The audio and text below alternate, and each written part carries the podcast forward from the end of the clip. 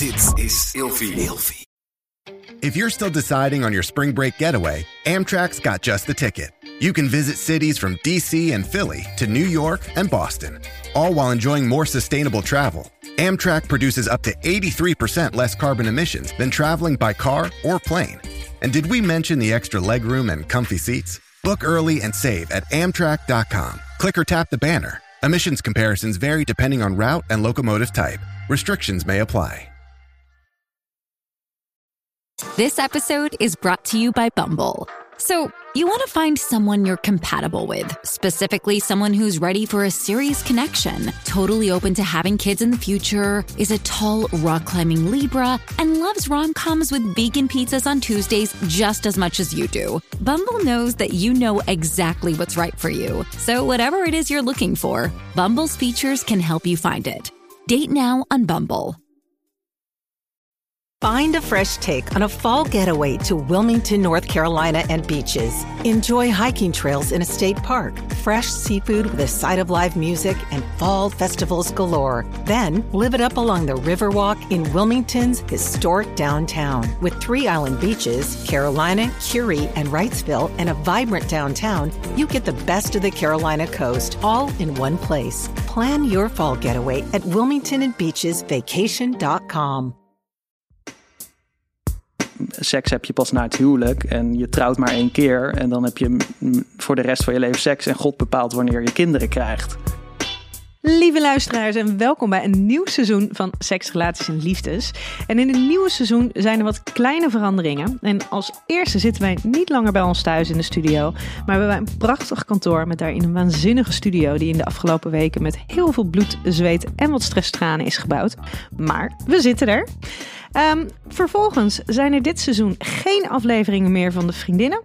We hebben dit aan het eind van het seizoen al eventjes aangekondigd. Want um, de vriendinnen krijgen hun eigen podcast. Dus wees niet getreurd, want vanaf februari kan je elke week genieten van de vriendinnen. En mocht je het toch wat te veel gekakel vinden, wat ik ook heel goed kan begrijpen.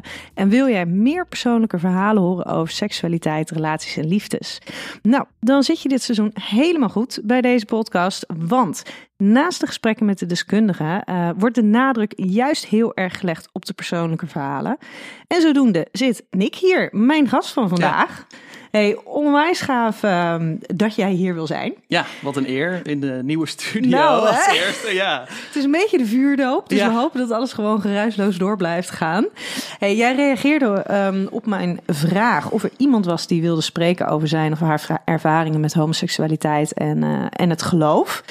Um, jij wilde dat graag. Ja. Waarom wil jij dat graag? Um, ja, dat is een goede vraag. Ik um, ben zelf opgegroeid in een gelovige omgeving, een best wel strenge orthodoxe omgeving.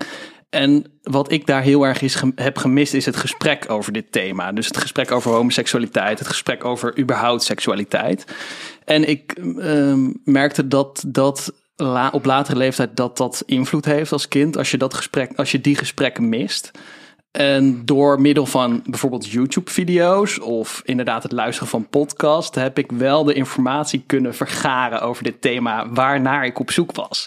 Dus ik dacht, ja, dat is iets uh, wat heel belangrijk is. Plus dat ik denk dat het heel belangrijk is om over dit thema te blijven praten uh, en daar open over te zijn. Dus dat was eigenlijk de reden dat ik dacht, dit is een mooie kans om hierover te praten. Ja, want ja. hoe oud ben jij nu? Ik ben 24. Je bent nu 24 ja, en jij was 18 toen je besloot te ja, vertellen dat. Ja, klopt. Ik was 18 toen ik, toen ik wist het al wel, twee jaar. Maar daarvoor was ik ook nog verliefd geweest op meisjes. Dus dat was heel, eh, tijdens mijn middelbare schoolperiode. Dus dat was heel ingewikkeld, omdat ik dacht, ja, als ik dan, ik voelde me, ik merkte wel aan mezelf dat ik vaker keek naar jongens. Dat ik die fysiek gewoon interessanter vond dan meisjes.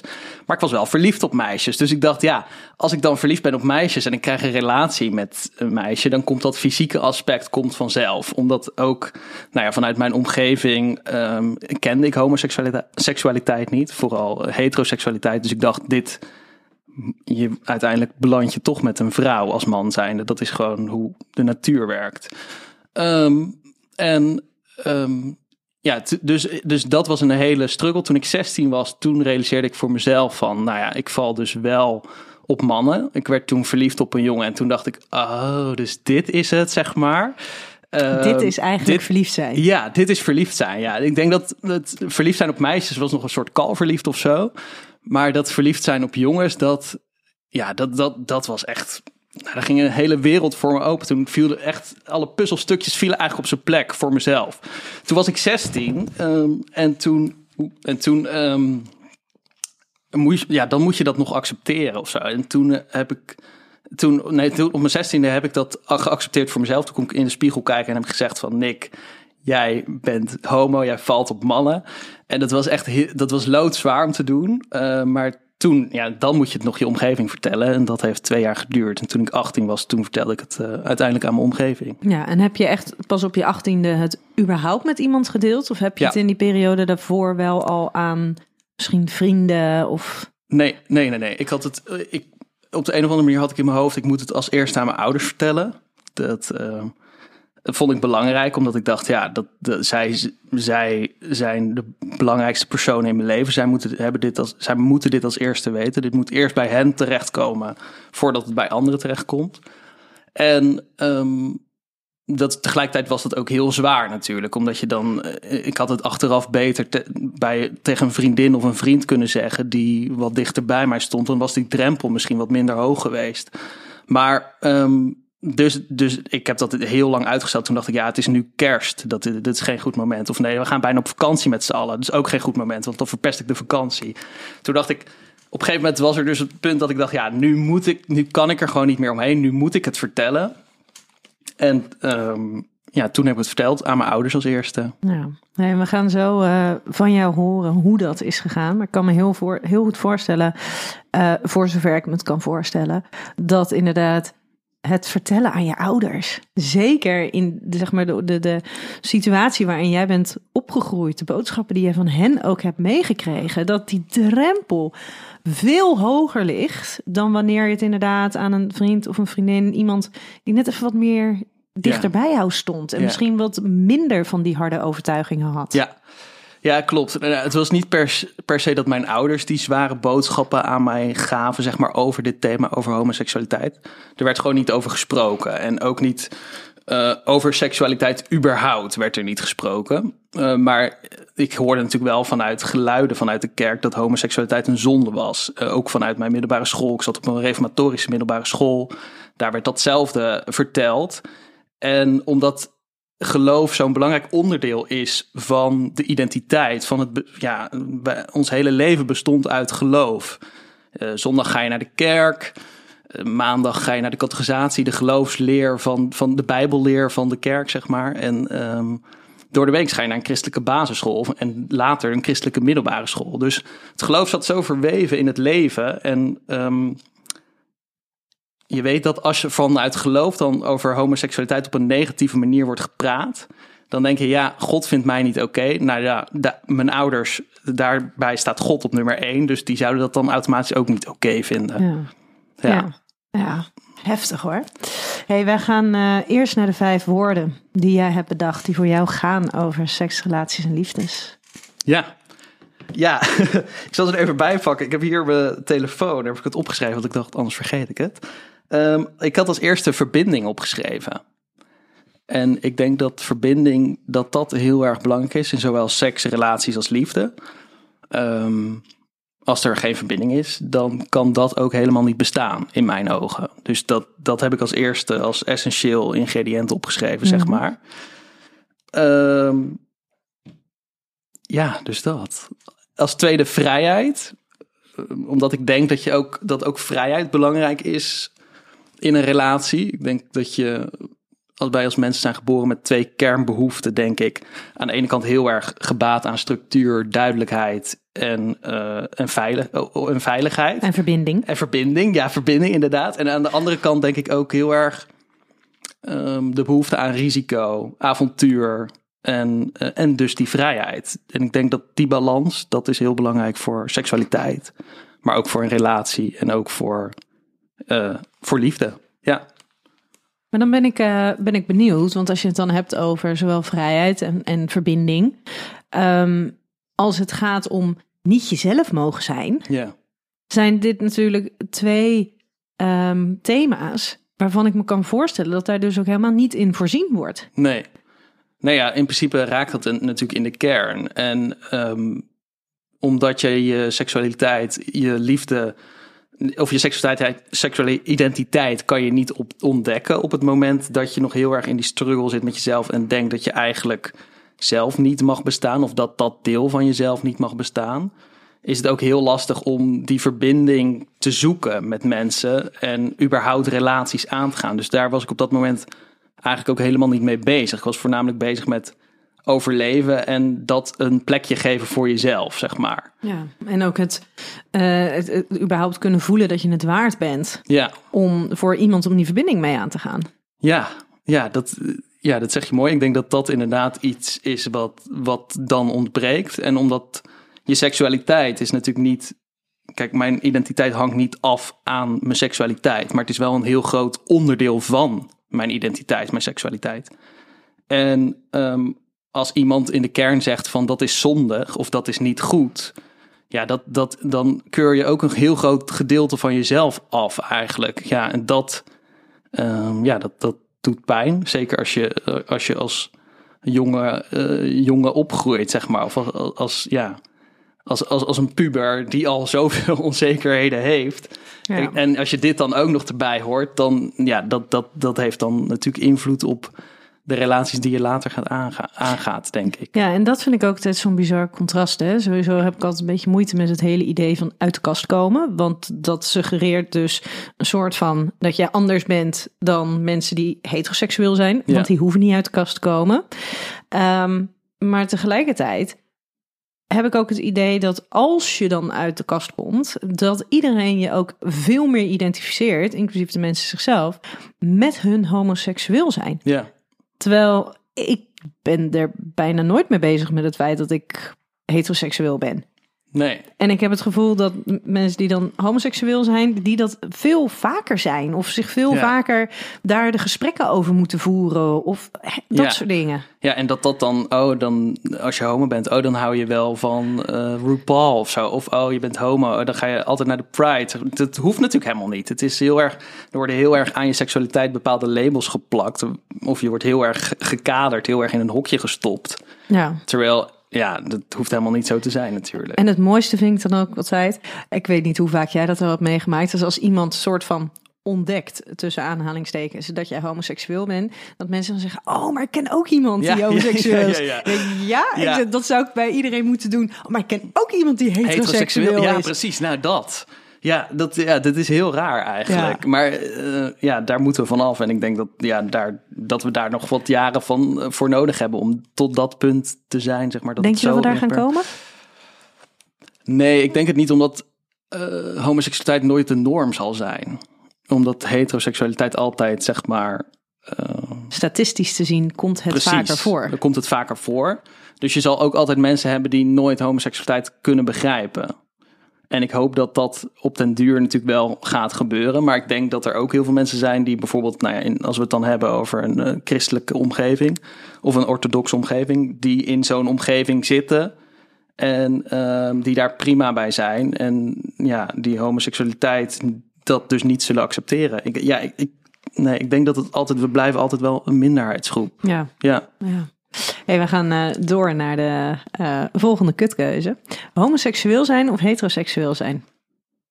Eh, homoseksueel. Ja? Ja. ja. Zonder twijfel? Of? Nou ja, als je me die vraag had gesteld toen ik 14 was, had ik natuurlijk al heteroseksueel gezegd. Maar inmiddels heeft mijn homoseksualiteit me zoveel gebracht dat ik denk, ik had dit voor geen goud willen missen. ja, mooi. Ja. Ja, je eigen geloof vormen of volledig afstand doen van het geloof? Oeh.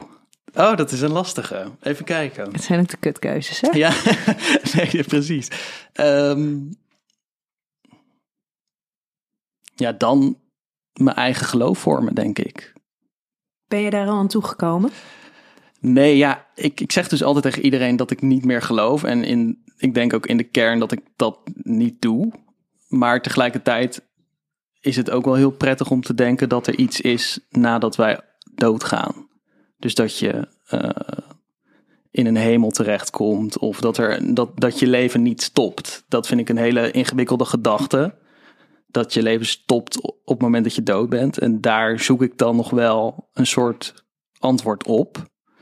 Ehm, dus in die zin zou ik eerder mijn eigen geloof kunnen designen met alles wat daar, alle positieve dingen die daarin zitten. Maar waarom zou Dan dat niet dat- kunnen? Want dat is, het geloof is natuurlijk iets waar je in principe Ja. je eigen vorm aan mag geven. Ja. Ja, ja ik, ik, de- ik, dat zie ik denk ik niet zo. Ik denk dat het echt iets is. eh, wat ik heb geleerd is dat de Bijbel centraal staat in het geloof. En dat vanuit daar worden, word je eh, voorgeschoteld, krijg je richtlijnen voor het leven.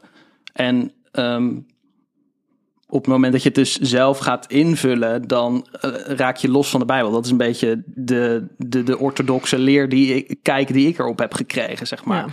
En ik wil in die zin geloof ik niet meer in de Bijbel. Dus dat staat helemaal los van geloof. En in zijn geheel niet, want um, nou ja, je- wij spraken hiervoor eventjes met elkaar en um, toen gaf jij inderdaad aan van ja, nou ja, ik, ik geloof het gewoon niet meer. Ja, Um, maar als we het over de Bijbel hebben, dan hebben we het namelijk over een heel dik boek. Waar heel veel dingen in geschreven staan, waar heel veel interpretaties aan kunnen worden gegeven. Daarbij gaf jij ook aan dat er vaak het negatieve Ja. uit wordt gehaald. klopt. Ja. Ehm, maar maar heeft het stukje homoseksualiteit en het gevoel te hebben dat jij er dus niet mag zijn van God. Is dat hetgene geweest waarvan jij nu helemaal zegt met het geloof, laat maar? Nou, het is niet eh, alleen dit. Het heeft wel de aanzet gedaan naar, zeg maar. Dus Naar door de- kritischer kijken? naar kritische kijken, inderdaad. En naar dat ik dacht op een gegeven moment: oké, als een geloof dus dit kan eh, verspreiden. en er zijn heel veel mensen die dit geloven, omdat het in de Bijbel staat. Wat kan er dan nog meer verspreid worden? Waarvan je eigenlijk denkt: huh, eh, dit is oneerlijk. Maar wat wel door heel veel mensen wordt opgepikt, omdat het in de Bijbel staat. En toen, eh, toen ik me dat realiseerde, ben ik meer gaan kijken en kritischer naar de Bijbel gaan kijken. En toen heb ik wel, nou ja, toen dacht ik van ja, er staan zoveel dingen in waarvan ik denk, daar ben ik het niet mee eens. Of daar zegt de wetenschap iets anders over. Dat, dat is iets wat ik niet ehm, onderstreep. En toen is eigenlijk die stap gezet. Toen heb ik bedacht van ja, nou ja, dan die, die hele Bijbel past gewoon niet meer bij mij. Dus het hele geloof past niet meer bij mij. Dus dan neem ik daar afstand van. Ja, heb ik het nou goed begrepen? En dit is even de reden waarom wij inderdaad in contact kwamen was rondom de serie eh, Coming Out Colton. Ja, En als het goed is, maar nogmaals, dat heb ik niet opgeschreven of wat dan ook, ehm, werd daarin ook gezegd van ja, maar het hele stukje homoseksualiteit, het heet, hele woord homoseksualiteit, bestond eerst helemaal niet in de Ja, Bijbel. ja. Dat is iets wat men erbij heeft geschreven. ja. Ja, dat klopt. Dat, volgens mij kwam dat ter sprake dat die pastoor dat zei. Ik Ja. weet er het fijne en weet ik er niet van. Maar ehm, dat inderdaad, het is dus later, eh, de theorie was dus dat het later was bedacht door mensen die de Bijbel geschreven heb- he- hebben. Maar Of niet herschreven Of herschreven hebben, ja. Maar niet, eh, het had oorspronkelijk niet in de Bijbel moeten staan. Ehm, ja, ik vind dat een mooie gedachte, maar dan zijn het inderdaad de mensen die het verpest hebben voor, eh, voor het geloof. Of maar voor gaat, God. is dat sowieso niet wat er vaak gebeurt eh, met dit soort zaken? Is dat er, het gaat natuurlijk over de interpretatie van. Ja, En het is ja. de interpretatie van mensen over datgene wat er geschreven staat. Ja, absoluut. Maar dan stel dat. eh, Stel dat, dat, dat, dat God er dan wel zou zijn, dan had hij daar wel even een stokje voor moeten steken, zeg maar. Dan denk ik dat het helemaal verkeerd geïnterpreteerd is. En zo'n groot standpunt, bijvoorbeeld over homoseksualiteit, wat nog zoveel stof doet opwaaien in eh, orthodoxe, maar ook gewoon in überhaupt christelijke kringen. ehm, dat is wel uit naam van religie. En ook daarin koppel je God ook aan. En Ja. dat, daarin denk ik van, ja oké, het is een kwestie van interpretatie. Dus er zullen ook vast kerken zijn die zeggen, bij ons maakt het niet uit. Hè, kom kom eh, zoals je bent eh, en geen probleem. veel meer op de heb je naaste lief en verbinding. Kijk, dat en dat, daar heb ik niks op tegen. Dat vind ik eigenlijk alleen maar hele mooie eigenschappen. En dat, dat is ook te prijzen vanuit de Bijbel. Maar ehm, op het moment dat mensen er regels aan gaan koppelen, wat dus wel heel gauw gebeurt, omdat ik denk dat mensen ook wel eh, gebaat zijn bij die richtlijnen of heel erg op zoek zijn naar die richtlijnen. Vanuit de vraag van ja, waartoe zijn we op aarde? Ehm, eh, is er een God? Eh, dan ben je ook op zoek naar, als er dan een, een, een boek is wat daar antwoorden op geeft en richtlijnen voorschrijft, Dan luister je daarna. Luister je daarna. Ja. En dat, maar Ja. dat zorgt dus ook weer dat, dat we elkaar gaan veroordelen. Want als ik die richtlijnen goed volg en jij doet dat niet, Doe jij Dat- het dus fout. ja, dus moet ik jou daarop aanspreken. Ja, Ja. dat. En dat gebeurt ook in de kerk. Dat heb ik meegemaakt. Ja, en dat, dat vind ik, dat zijn nare dingen die eh, van wat mij part heel ver van geloof Ja, het is en echt- liefde afstaan. Het is heel veroordelend Ja, eigenlijk. Hè? ja. ja. Nou, ik het wel mooi. heb ik wel zo ervaren in ieder geval. Het zal misschien niet overal zo zijn, maar in mijn... Zolang je binnen de... Zo, precies, nou, precies. Ja, dat is het. Dan Zolang, is het vrij van oordeel. Dan maakt het niet uit. Maar, ze- maar dan moet je dus wel binnen de lijntjes kleuren. Ja, oh, ik vind het ook wel mooi wat je zegt inderdaad. Van ja, maar als het echt namens God zou zijn, dan zou God er wel een, een, een, stokje, voor ja. hebben gestoken. Ja, Ja, of doe, Ja. Dat, doe dat dan nu, weet je Ja. wel. Dat zou fijn zijn. ja, zorg dan dat het gecorrigeerd wordt of zo. Ja, ja. precies. Eh, de laatste kutkeuze. Homoseksualiteit is aangeleerd of aangeboren? Oeh. Ehm, ja, dat, die vond ik altijd lastig, maar nu, nu inmiddels niet meer. Dat vond ik vroeger een hele lastige. Inmiddels is het eh, aangeboren en eh, daar ben ik ook 100% van overtuigd. Tegelijkertijd is seksualiteit wel fluïde. Dus ik denk wel dat het kan, ehm, kan veranderen. Eh, dus misschien dat het ook niet bij iedereen zo is. Maar bij mij is het wel aangeboren. Ja, vanaf de care, vanaf het begin in de baarmoeder staat het geloof ik al vast. Ja. Maar dat weet jij, jij bent seksuoloog, dat weet jij beter ja, dan ik. Ja, nee, maar het is, het is, het is 100% aangeboren. Ehm, de uiting die je eraan geeft, weet je, dat gaat natuurlijk heel erg over aangeleerd gedrag. ja. Waar, waar, waar staat je wiegje? Ja. Wat zijn de boodschappen die je meekrijgt? Ehm, en inderdaad, het is dusdanig fluïde dat het ook gedurende verschillende fases van je leven eh, anders kan voelen. Ja. Nou, ik had laatst eh, een theorie gehoord van iemand die zei: ja, seksualiteit is een cirkel. In het midden staat biseksualiteit. eh, aan de linkerkant dan eh, heteroseksualiteit en aan de rechterkant homoseksualiteit. En overal in die cirkel kan je je bevinden en je kan ook nog eens in die cirkel bewegen door de jaren heen.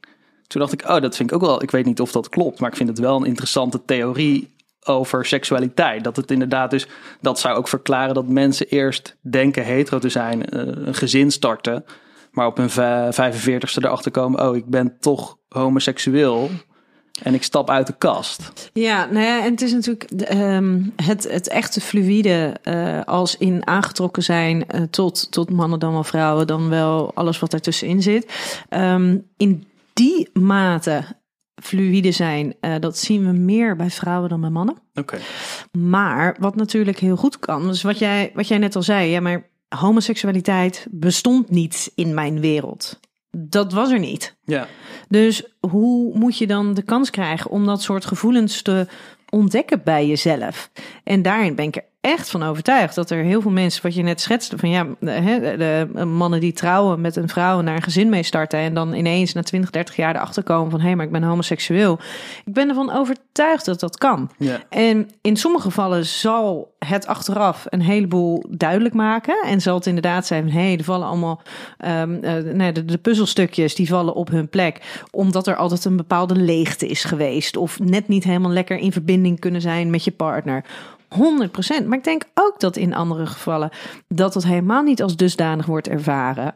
Maar als je het hebt over hoe kom je erachter dat je homoseksueel bent of, of heteroseksueel, ja, dat is ook vaak in het contact wat je hebt met een ander. Niet alleen maar, maar er zijn natuurlijk ook wel eens, ja, dan, dan tref je iemand en dan is het soort van liefde op het eerste gezicht. En dan denk je, jeetje, dit is het dus. Dit is hoor, hoe het hoort te voelen.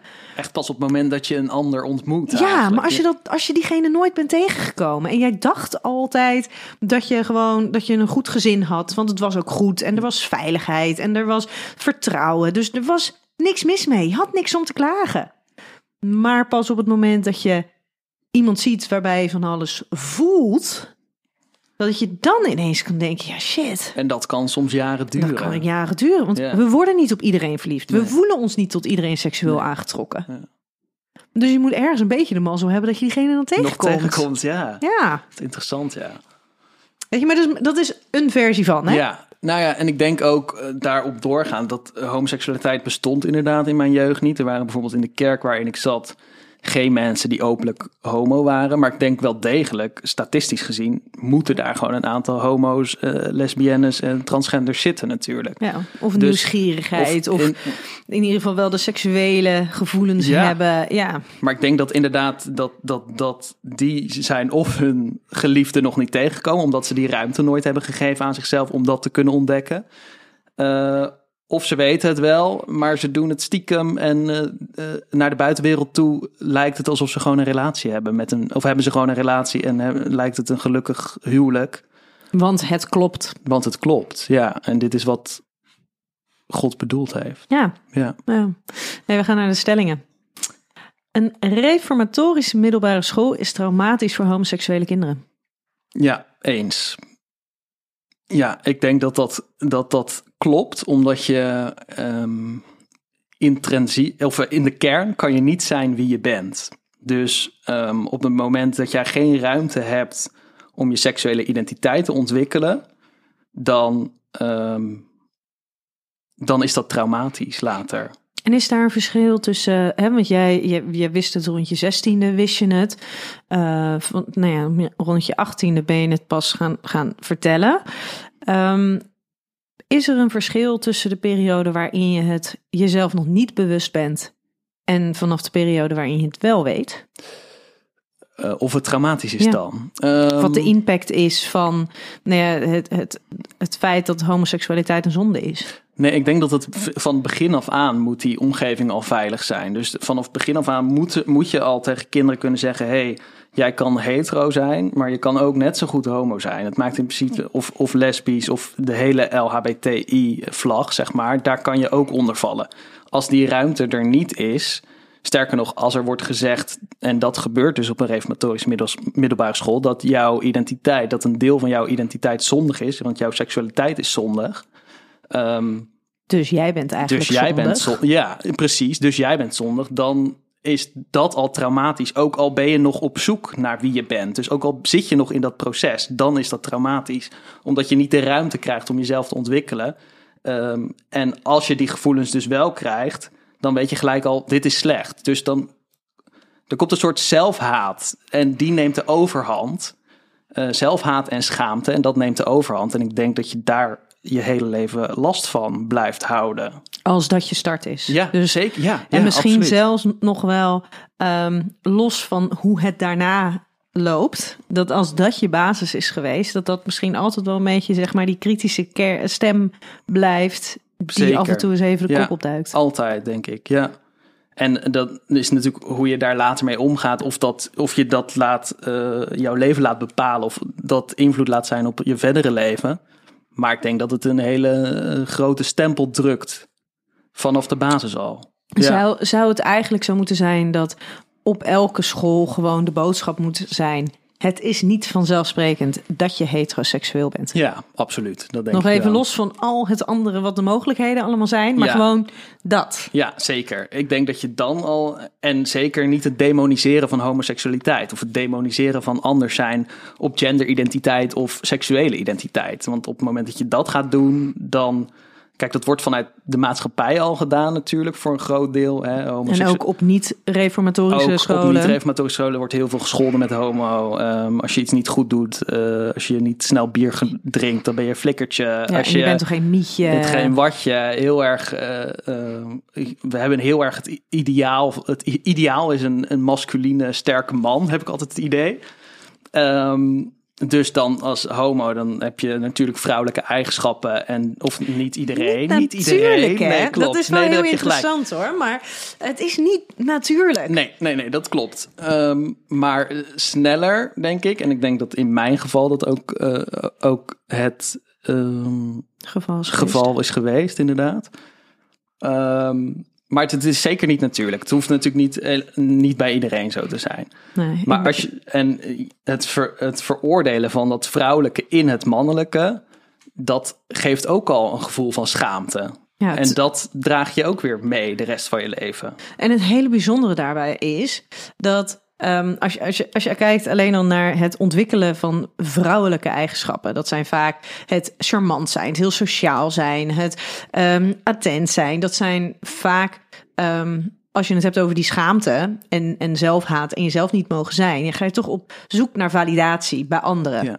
En die validatie vind je in momenten waarin je attent bent, waarin je charmant bent, waarin je behulpzaam bent. Een soort van de vrouwelijke eigenschappen. Daar vind je continu validatie en bevestiging in. Dus dat is waar je sterk in ontwikkelt. En dat ga je uitvergroten, omdat Ja. je ziet inderdaad dat dat die validatie geeft. Precies, en dan, dan, dan krijg je namelijk alsnog Ja. die goedkeuring dat Ja. jij er mag zijn wie je bent. Maar wat ik dus een hele interessante vind, is dat er zijn voldoende heteroseksuele jongens of mannen met vrouwelijke eigenschappen. En dan wordt het dus zelfs heel vaak als eh, best positief gezien Ja, dat je dat hebt. Maar als je dus ineens homoseksueel bent, dan is het ineens, oh je bent zeker homo. ja. Maar op het moment dat je een relatie hebt, dan maakt het niet. Ja, Met een vrouw, dan. eh, precies, een het niet- heteroseksuele. Ja, precies, ja. Dan is het ineens, oh wat fijn dat, je, dat hij zo attent is, joh. Jeetje, deed mijn vent dat maar. En als je homoseksueel bent, dan is het, oh dat is zeker omdat je, dat je, dat je op mannen valt. Maar Heb je daar een verklaring voor? Waarom Nee, dat ja, zo ik- is? Dat is, nou, dat is natuurlijk volledig vanuit de maatschappij. En ik denk inderdaad het idee dat we ehm, eh, hele mannelijke mannen vinden vrouwen eigenlijk niet, lang niet altijd even, even prettig als in een relatie. Want we willen ook een man die ons aandacht geeft en attent is en niet alleen maar een egoïstische klootzak is. Even ter nuancering, ik denk niet dat alle mannen dat zijn. Ehm, maar eh, eh, dat, dat we toch ook tegelijkertijd het idee hebben. En er zijn natuurlijk ook wel homoseksuele mannen die heel erg dat vrouwelijke naar buiten brengen. Hè? Als je kijkt in de media, er zijn gewoon een soort van, die zijn lekker extra van de glitter en de glamour en het hysterische. En dus dat is natuurlijk ook een beetje wat er vervolgens gevoed wordt. Ja. Als in van ja, maar die zijn zo meisjesachtig. Nee, er is niks mannelijks aan. Nee, En het is natuurlijk helemaal niet hoe het, hoe het voor iedereen is. ook daar zit heel veel diversiteit in natuurlijk. En, Dat en is- daarbij is het ook maar een stukje van wat je ziet. Ja, absoluut. Ja. absoluut. Hey, we gaan eh, naar de volgende. Je kan beter celibaat blijven als je homoseksueel bent. Eh, nee.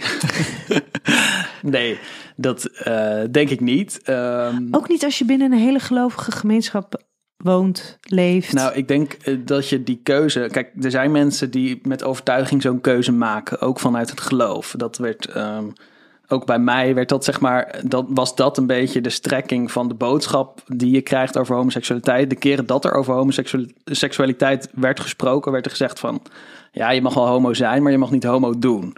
Dus als eh, God jou homo heeft gemaakt, dan kan je of ervoor kiezen toch, met een, toch maar een relatie met een vrouw aan te gaan. Eh, of je kan ervoor kiezen om inderdaad celibatair te leven. En ehm, ik denk, als je daarvoor kiest, dat je, nou ja, dan kies je er dus voor, niet voor om een diepere connectie met mensen, met een ander aan te gaan. Je kiest ervoor om die relatie überhaupt uit de weg te gaan. En ik denk dat die verbinding en die connectie, dat we dat allemaal nodig hebben als mens. En op het moment dat je daar, dat je dat, ik denk dat je heel veel mist als je, het moment, als je zegt, ik ga celibatair door het leven. Kijk, ik wil dat niet veroordelen, want als mensen dat bewust zo kiezen en eh, denken dat, dat dat zo, dat God is, dat dat is wat God van hen vraagt, dan moeten ze dat doen. Maar ik denk voor jezelf dat je echt eh, eh, enorm veel mist. Ik had, ik, ik, voor mij persoonlijk had het geen optie geweest. Is het geen optie? Nee, het lijkt me zeker als dat de keuze is om celibatair door het leven te gaan, Ja, dat dat inderdaad voor heel veel eenzaamheid zorgt. ja, Je hebt natuurlijk ook mensen die daarop voor een andere reden bewust voor kiezen, maar niet een reden waarin ze eigenlijk een stukje weglopen voor zichzelf. nee. Plus, het is niet eerlijk, want dan zeg je van ja, jij bent heteroseksueel, jij, jij mag wel een relatie aangaan. Jij bent hetero geboren, daar kan je niks aan doen. Ik ben homo geboren, waar ik ook niks aan kan doen, in feite. Eh, en dan mag ik geen relatie aangaan. Puur en alleen omdat ik zo geboren ben. En puur en alleen omdat ik ben wie ik ben. Ja, maar dan moet je wel al daar zijn dat je, dat je voelt en ervaart dat het aangeboren is. Ja, En dat Ja. is natuurlijk ook nog een volgende stap. Want als jij opgegroeid bent, ja, maar het is een keuze. En als je dat doet, dan ben je zondig. ja, Ehm, heel veel mensen hebben dat inzicht of dat gevoel Nee. helemaal niet dat het Nee. aangeboren is. Ja, en dat vind ik het gevaarlijke aan zo'n omgeving. Dus dat je inderdaad, hè, dat, dat je dat niet, die informatie soms gewoon mist. Ehm, dat zie ik ook als ik kijk naar mijn eigen verleden. Daarin praatte iedereen hetzelfde verhaaltje vanuit de Bijbel na. Op het moment dat je, ehm, kritische vragen stelde, dan, dan, nou ja, dan was er iets mis met je. Of dan moest je maar nog wat beter de Bijbel gaan lezen, zeg maar. En uh, bijvoorbeeld de biologieboeken bij ons op de middelbare school, daarin was de evolutietheorie was afgeplakt met stickers. Dus dat bestond niet. Hetzelfde geldt voor voorbehoedsmiddelen. Was ook afgeplakt. Omdat, ja, weet je, je, seks heb je pas na het huwelijk. En je trouwt maar één keer. En dan heb je voor de rest van je leven seks. En God bepaalt wanneer je kinderen krijgt. Dat was een beetje het idee. Ja. Dus, en wat resulteerde in dat heel veel jonge meiden bij ons op school. op jong, hele jonge leeftijd al zwanger werden. Dus maar die waren nog niet getrouwd. Die waren nog, maar die moesten dan snel trouwen. Dus die, die, die trouwden ook op hele jonge leeftijd. Dus die hadden toch een beetje verkeerde interpretatie van, uh, van, van die biologieboek en de Bijbel. Nou, precies, ja, nee, precies. Maar dat gebeurt dus omdat ja, dat was het idee. Je mag alleen seks als je getrouwd bent. Dus als jij zwanger wordt voordat je uh, getrouwd bent, dan moet je heel snel trouwen. Ja, ik begreep, op een gegeven moment sprak ik ook iemand en die was altijd, die, die ook hele gebrekkige kennis daarin meegekregen. En die had dus ook de boodschap meegekregen van, nou, als je getrouwd bent, dan als je dan seks hebt, en dan kan je kinderen krijgen. Dus anticonceptie en zo, dat is helemaal niet nodig. Maar die heeft dat dusdanig letterlijk geïnterpreteerd dat God je alleen zwanger kon laten worden. Um, als je getrouwd was. Oh, echt? Ja. Dus die dacht ook, ja, maar ik ben toch niet getrouwd? Dan kan ik gewoon seks dus dan kan ik gewoon seks ja, hebben. Ja, dan kan ik niet zwanger worden. Het was, uh, moet je nagaan hoe dan dat soort boodschap, als je het hebt over de interpretatie, plus het achterhouden van hele cruciale uh, informatie, wat dat dus doet met de mens. Nou ja, pr precies. Want dat inderdaad het afplakken van die boeken dus en het beperkt uh, geven. ik wist tot voor, nou ja, tenminste, bij mij op middelbare school werd ook bijvoorbeeld over Neandertalers niet gesproken. Dat, dat werd gewoon genegeerd. Het bestond niet, want God had de mens geschapen. Maar goed, als je zo'n beperkte uh, beeld krijgt van de wereld, uh, zo'n beperkte toevoer van informatie over de wereld, dan ga je inderdaad dus geloven dat homoseksualiteit aangeleerd is en niet aangeboren. Ja, ja. De volgende ben ik heel benieuwd naar. De rol van mijn vader is essentieel geweest in mijn proces van acceptatie. Oeh. Um, ja, no, ja, zeker. Zeker. En nog steeds ook wel, denk ik. Ja, want jij vertelde het hem? Ja, ja en mijn vader um, reageerde in eerste instantie. Um, nou, in eerste instantie was zijn reactie niet prettig. Hij. Uh, ik had het er verteld en hij schrok er heel erg van. Uh, de volgende dag had ik een gesprek met mijn moeder. En toen zei mijn moeder, hij heeft heel de, heel de nacht in zijn bed liggen huilen. Hij, het was voor hem echt een enorme uh, grote pil om te slikken, zeg maar. Het was echt, uh, die, die acceptatie, die was er niet van, vanaf moment één, zeg maar. Dat heeft heel lang geduurd. En ik op zo'n moment, ik had het voor mezelf al helemaal uitgedokterd en uh, volledig geaccepteerd. Dus op het moment dat ik het hem vertelde, was ik al zo ve veel verder in mijn acceptatie dan dat hij was in uh, de acceptatie van mijn zoon is homo. Um, dus ja, die heeft, het, die heeft het daar heel erg moeite mee gehad. Die heeft toen ook steun gezocht bij de kerk. Maar ook vanuit het kerk het geluid te horen gekregen van, uh, of vrienden vanuit het geloof, het geluiden gekregen van Um, ja, hij moet maar niet met een man gaan trouwen of hij moet maar geen relatie aangaan met een man, want dat gaat hem nooit gelukkig maken. En dat is dan, dat was dus ook wat hij mij vertelde, omdat hij zo erg gewend was uh, om direct antwoorden te zoeken in het geloof, deed hij dat dit, met deze kwestie dus ook weer. En toen kreeg hij deze reactie en dacht dat ik dat ook moest horen, dus vertelde dat ook tegen mij. Ja, dat is Vond ik in het begin heel lastig. En dat heeft de band echt geen goed gedaan tussen mij en mijn vader. Maar um, voor hem bleek het uiteindelijk ook een proces te zijn. Dus hij, hij het is heel, heel ingewikkeld. Hè? Want aan de ene kant heb je heel erg je eigen identiteit. Um, en je eigen leven, wat heel erg ophangt aan het geloof. Dus heel veel vragen. Je hebt heel veel steun gehaald uit het geloof uh, en uit de kerk. Dus dat is een heel belangrijk onderdeel van je leven. En dan op een gegeven moment zegt je zoon: Ik ben homo of ik ben gay. En um, daar, hou, daar, daar hou je natuurlijk ook enorm van. Maar homoseksualiteit kan niet bestaan in het geloof waar, of in die wereld waar jij zit. Dus dat is een enorm. binnen je eigen gezin. Ja, dat, nou, dat, dat ook. Uh, nou ja, dat is een enorme. Uh, ja, enorm, dan krijg je ook enorme identiteitscrisis. Omdat je aan de ene kant heel veel van je kind houdt, maar aan de andere kant ook je Heel veel van de kerk. En van de kerk houdt. Ja, precies. Dus dat is een enorme eh, strijd geweest. Ehm, voor, bij, voor mijn, allebei mijn ouders, hoor, ook voor mijn moeder.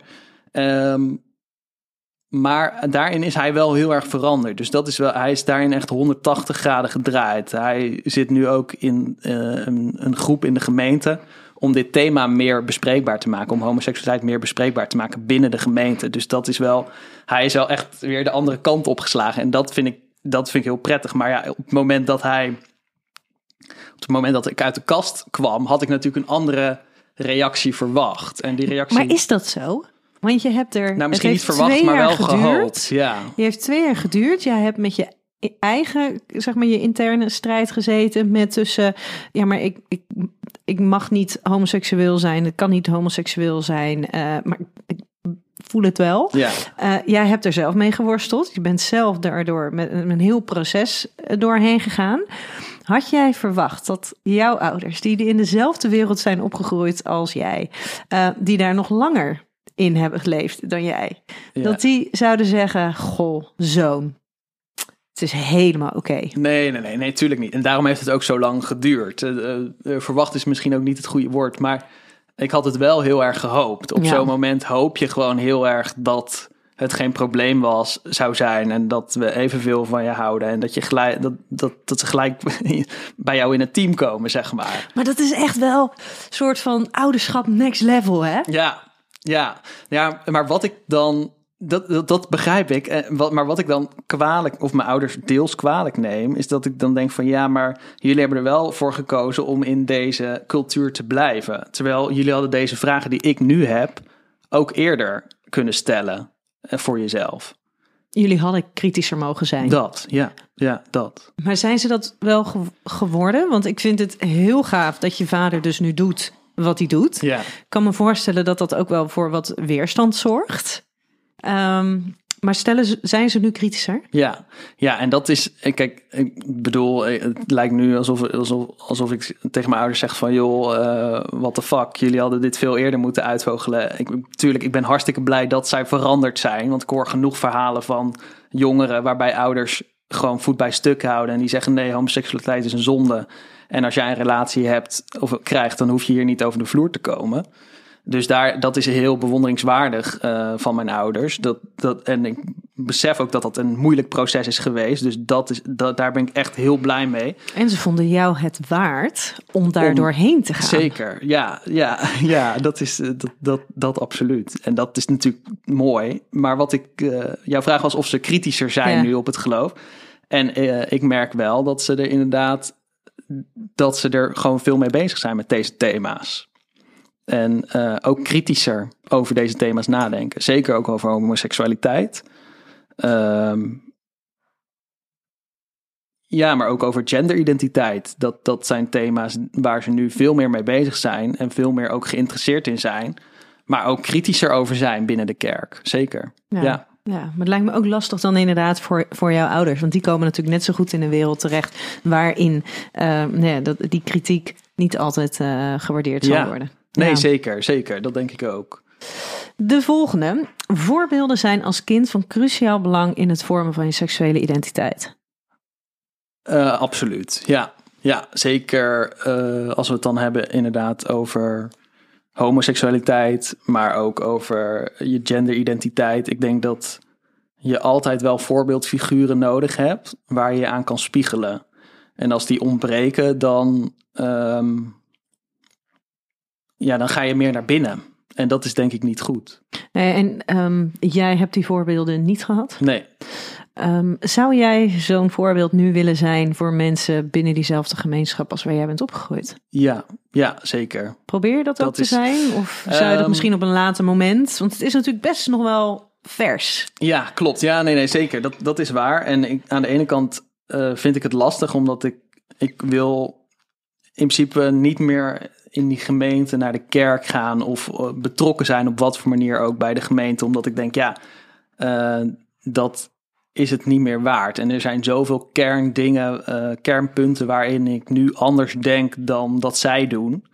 Ehm, Dus nee, in die zin denk ik, denk ik dat ik binnen die gemeente dat mijn rol daar niet, eh, niet ligt. Zeg maar. maar ik zou wel graag een voorbeeld willen zijn voor jongeren. En eh, die in zo'n omgeving opgroeien. En op dit moment doe ik dat door. Nou ja, mijn, in mijn werk als journalist maak ik items over dit thema. Ehm, eh, ik heb een column geschreven over dit thema. Ik probeer wel me uit te spreken over dit thema. En dat, eh, ja, dat, vind ik, dat vind ik belangrijk. En daarmee hoop ik dan ook wel mensen te bereiken. Ja, en zeker ook die doelgroep. Ja, absoluut. Want ja. Dat, ja, die hebben natuurlijk, die gaan zelf niet altijd op zoek. Nee. Omdat ze niet weten dat het er is. Nee, zeker, zeker.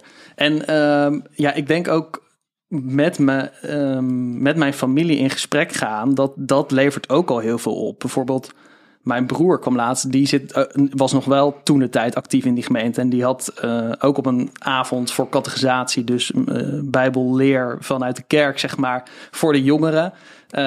ging het over homoseksualiteit. En toen had hij mij opgebeld en zei hij van, ja, ze gaan het hebben over homoseksualiteit. Vind jij het goed dat ik jou noem en jouw verhaal gebruik om hier een, op een andere manier over dit thema te spreken. En toen zei ik, ja, nee, tuurlijk, dat, dat, dat juich ik alleen maar toe. Dus ik denk ook inderdaad, nou ja, alleen al het erover praten, daar, daarmee bereik je mensen en daarmee zet je dingen in werking. Dus Ja. dat is heel belangrijk. En zij zit, jouw familie zit nog heel erg in die gemeenschap. Ja. Dus die kunnen die mensen ook bereiken. Ik hoop het, ja, Ja. ja. ja, En dat, ja dat, daar ga ik wel van uit. Ja. Ja. En de laatste stelling eh, voordat wij eh, gaan afronden. Homoseksualiteit en geloof gaan prima samen. Ja, voor mij, voor mij niet. Ehm, ik heb het idee dat dat niet naast elkaar kan bestaan. Voor mij persoonlijk dan. Ik denk wel dat het voor anderen wel zou kunnen. En heeft dat ook nog iets te maken met de soort van de, de mate van intensiteit waarmee jij met het geloof bent opgegroeid? Ehm, En, en de, ja, st- ja, de, de- ja, ik wou, dat is niet een heel netjes woord, maar een soort van de rigiditeit van het geloof daarbij. ja, ik denk, denk dat je dat woord wel kan gebruiken. En ik denk inderdaad dat dat er zeker mee te maken heeft. Ehm, ja, tegelijk, ja, dat. Omdat homoseksualiteit, er werd zo duidelijk over gesproken van het is een zonde. En ik had ook het, toen dat, ik, dat was in het begin van mijn, of toen ik op de reformatorische middelbare school zat, ging ik later naar een, een HBO. Dat was een christelijke HBO, maar ik kwam daar ook in contact met andere geloven binnen die grote bulk, wat het christendom heet, zeg maar. Dus daar kwam ik dan eh, iemand van de Pinkstergemeente tegen. En toen dacht ik, oh, maar die zal dan vast heel anders denken over dit thema. En die zal veel progressiever nadenken over dit thema. En toen raakte ik met hem in gesprek. En toen bleek eigenlijk dat zij ook allemaal vinden, of tenminste in, in zijn gemeente, dat homoseksualiteit een zonde is. En dat je maar moet bidden eh, of God je mag genezen, zeg maar. Toen dacht ik, ja, weet je, het zit zo ook verweven in het christendom. Tuurlijk niet bij iedereen. En tuurlijk zal er ook wel een kerk zijn waarbij dat helemaal niet het geval is. En waarbij je gewoon prima homo kan zijn en dat het helemaal no big deal is. Maar ik wil gewoon niet meer gelabeld worden aan het christendom. Omdat ik weet dat binnen het christendom het gewoon ontzettend veel gebeurt. Dat de afkeuring van homoseksualiteit en nog steeds het verkondigen van dat homoseksualiteit zonde is. Ja. ja, ook al zou daar een kerk zijn waarbij de regenboogvlag gewoon Ja. wappert. Nou ja, dus voor, voor mij gaat dat niet meer samen. Nee. Ja, misschien inderdaad wat ik in het begin ook zei, dat ehm, mijn religie dan vormgeven op een hele eigen manier. Maar goed, daar staat de Bijbel dan verder en het christendom staat daar helemaal los van. Ja, en jij hebt zo geleerd dat die Bijbel centraal staat in het geloof. Ja, ja, Ja. absoluut. Ja. Ja, dus ja, dat kan niet. In mijn ogen, tenminste voor mij persoonlijk, kan dat niet bestaan. Maar goed, ik weet dat die struggle heel moeilijk is en dat ehm, je geloof, geloofsidentiteit ook heel belangrijk is. Dus ik zou het mensen wel gunnen om dat deel van hun identiteit te behouden en ook hun seksualiteit te omarmen. Ja, en dat die twee gewoon naast elkaar mogen die- bestaan. ja, ja. Maar ja, voor mij niet. Maar als dat voor anderen, ik zou andere mensen zou ik dat wel gunnen. En wellicht als wij meer, eh, als de kerk wat, meer, wat progressiever was geweest, had dat bij mij ook nog kunnen bestaan. Maar op dit moment, Nou, trouwens, dat weet ik eigenlijk niet. het was niet zo. Nee, het precies. Was het niet was zo. niet zo. En uh, ja, er zijn gewoon echt heel veel dingen in het christendom waar ik het fundamenteel mee oneens ben. Dus ik, nee, ik ben bang dat dat niet meer uh, nee. iets gaat worden. Okay. Nee. Hey, wij, uh, wij gaan hem heel erg afronden. Um, heel erg afronden. dat klopt echt niet. Ik wou zeggen, ik wil jou heel erg bedanken dat jij uh, uh, hier jouw verhaal hebt willen doen. Is er nog iets waarvan jij denkt, uh, als er een luisteraar is of iemand kent iemand die hiermee worstelt tussen het stukje homoseksualiteit en, en um, het geloof, wat, wat is dan iets wat je zou willen meegeven aan hen? Ja, ik denk dat het belangrijk is dat je in gesprek gaat met anderen hoe moeilijk dat ook is. Um, maar probeer er echt over te praten. En uiteindelijk lucht dat zo erg op. Uh, dat neemt zo'n last van je schouders weg. Dat, dat is denk ik het allerbelangrijkste om te doen. Probeer, zoek iemand die je vertrouwt om dit onderwerp te bespreken. En iemand waarvan je ook weet dat die uh, open-minded is en dat die um, niet per se uh, negatief staat tegenover homoseksualiteit. Ik denk echt dat het belangrijk is dat jij jouw verhaal mag doen en daar heb je mensen, ja, daar heb je echt mensen voor nodig. Dus ga, ga in gesprek. Ik denk ja. dat dat de eerste stap is. Ja. Hey, ontzettend bedankt. Um, ik hoop dat uh, dit een van de verhalen is die uh, verteld gaan worden in dit seizoen over religie en seksualiteit. Uh, zoals jij zelf ook al aangaf, ja, dit soort gesprekken moeten gevoerd worden. Ja. Want ze moeten gehoord worden. Absoluut, ja. ja. Bedankt dat ik hier mocht zijn. Nou, heel graag gedaan dat je deze, ja. en dat je deze vuurdoop uh, aandurfde. Ja. En lieve luisteraar, tot volgende week bij een nieuwe aflevering van Seks, Relaties en Liefdes.